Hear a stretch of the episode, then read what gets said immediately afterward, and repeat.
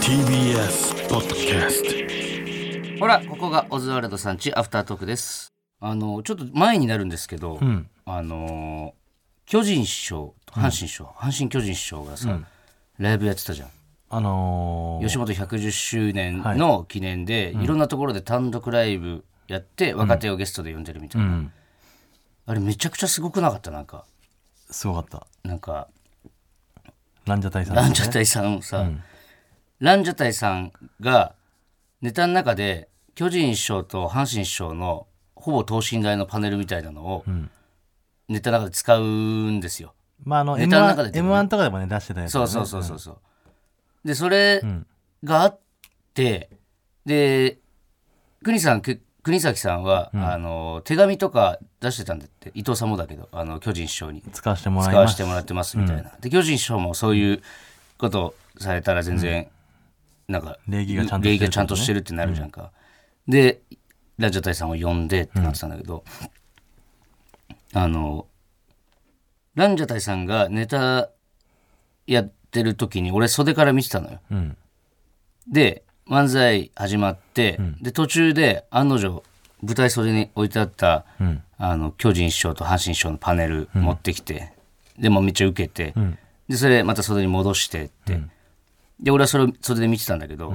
一方その頃巨人師匠が楽屋でモニターから見てたんだってそれを。うんでめっちゃ低い声で「これはいかなあかんな」って言ってま したよで,、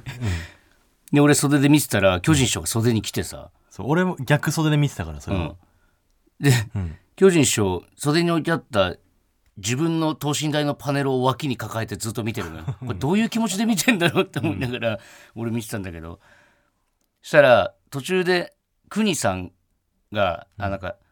デロリアン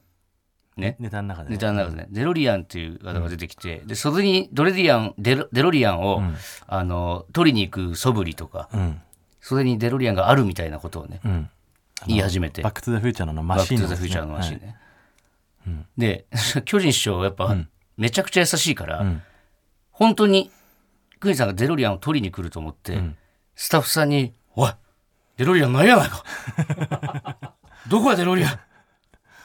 おい、来てデロリアンなかったら困るやろ、あの子って。なんでデロリアン用意してないねんって、ずっと言ってて。めちゃくちゃ優しくないなんか。まあ、ネタでねあのランジャタイさんはそういうちょっとなんかこうジェスチャーとかでねそうそうそう。やってるから実際に出すわけではなパいネルもあったから、その自分のパネル抱えながらずっとデロリアン探してる巨人師匠がちょっとおもろすぎてなんか、で結局袖まで国さんがパッて来た時に巨人師匠とめっちゃ目合って、なんか本当やっと見つかった妖怪みたいな顔してて だから国さんはいること知らないからそうそうそうそうネタの中でこうステージ上をこう動き回って、うんちょっと袖見たら巨人師匠が立ってるから、めちゃくちゃ怖かっただろうな、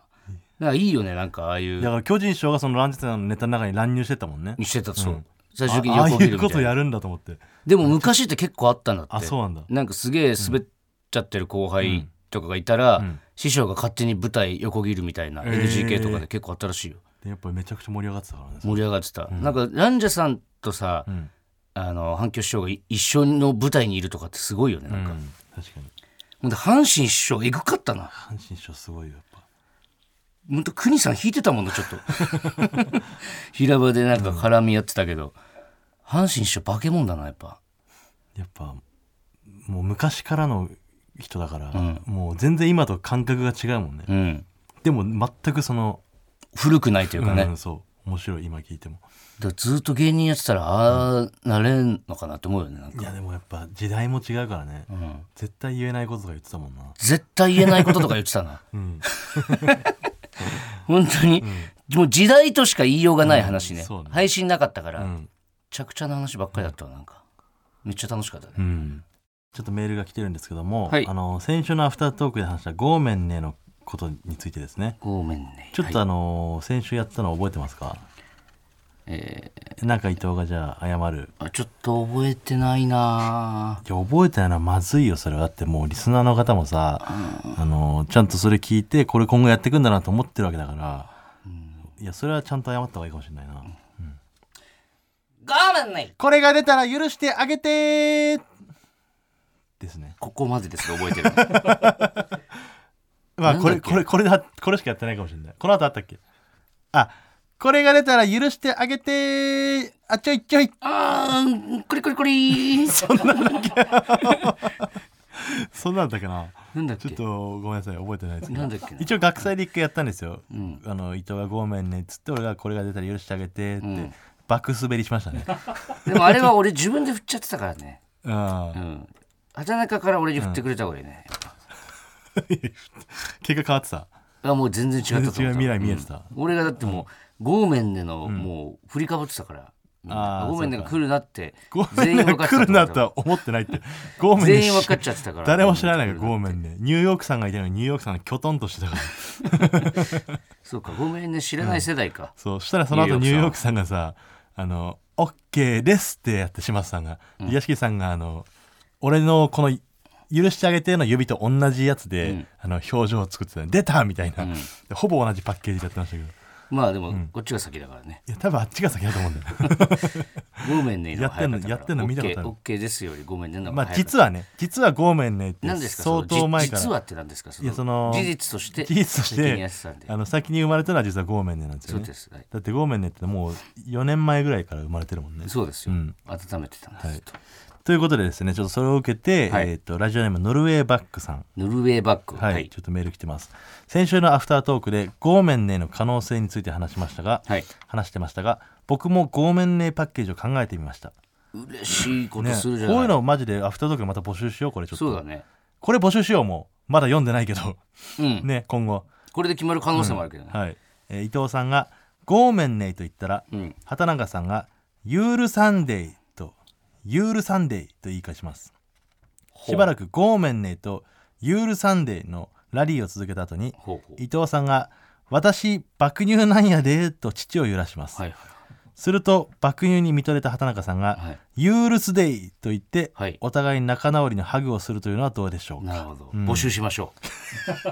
これをやるわけにはういこかなれをいやるわけにはいかない一回やってみるじゃあこのはい言葉だけでも違ってじゃあなお全然い、い入ってこなかったんですよちょっとだもうか一ら回いいですかごめんね」と「ユールサンデー」のんラリーをするんですよ何回か、はいで良きところで伊藤がバック「私バッ爆乳なんやクでで」良きところっていつなのかっていうそれはもうタイイミングよそあれれはこの「すると」ってのもムカつくしな、この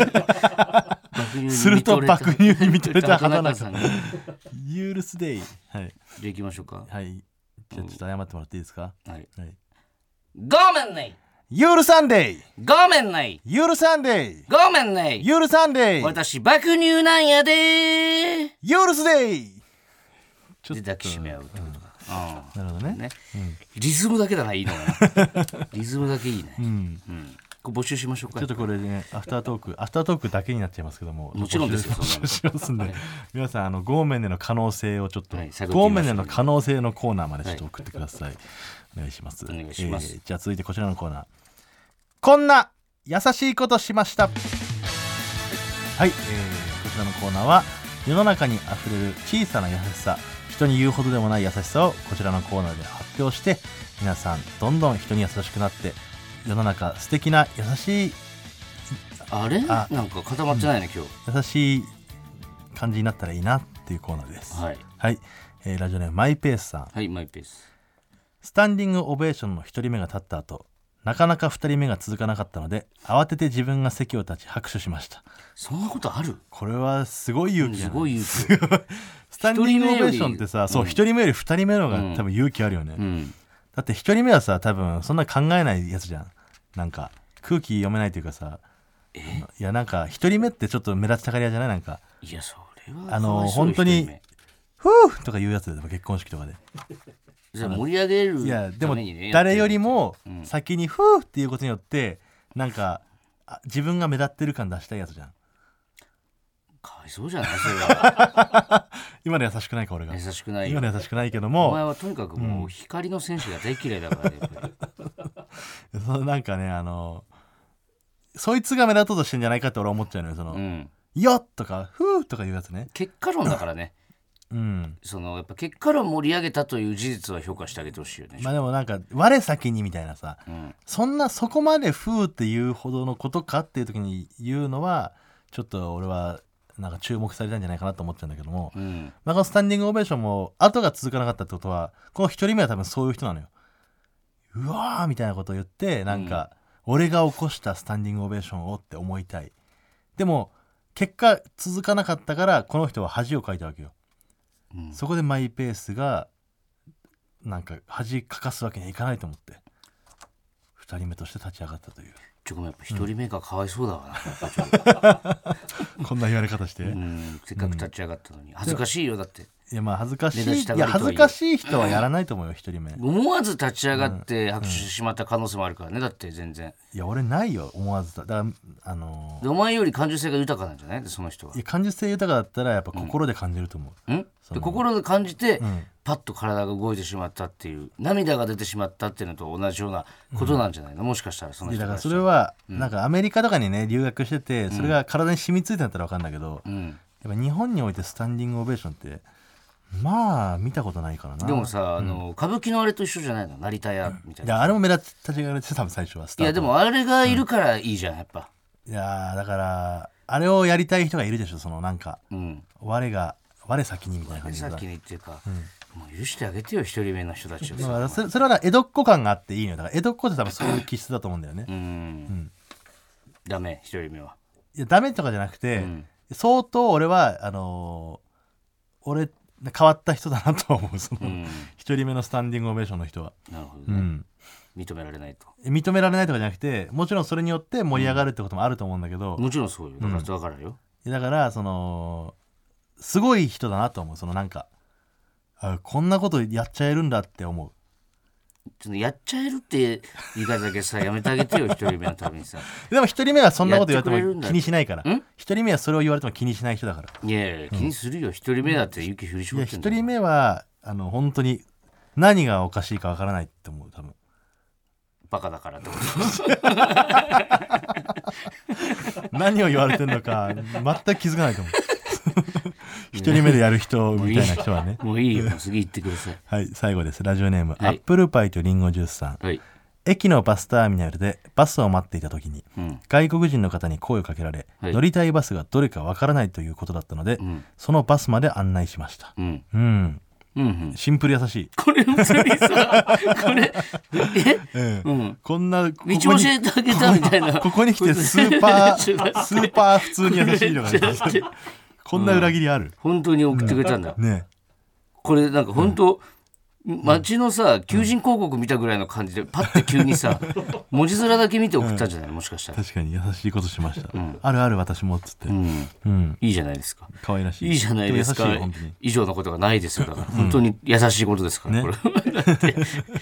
賛否両論もクソもないですもんうんそうね優しいとにかく とにかとにかくく優優しいしい。ありがとうございますありがとうございますはい、はい以上こんな優しいことしましたのコーナーでした、はい、また来週も聞いてください。ありがとうございましあたりがとうございま。したねえねえモトブルって知ってる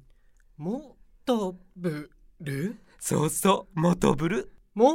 とぶるそうそうモトブルモトブルそんな僕たちモトブルのレギュラー番組が始まりました毎週日曜午後11時から配信スタート歌あり涙ありの30分ぜひお試しください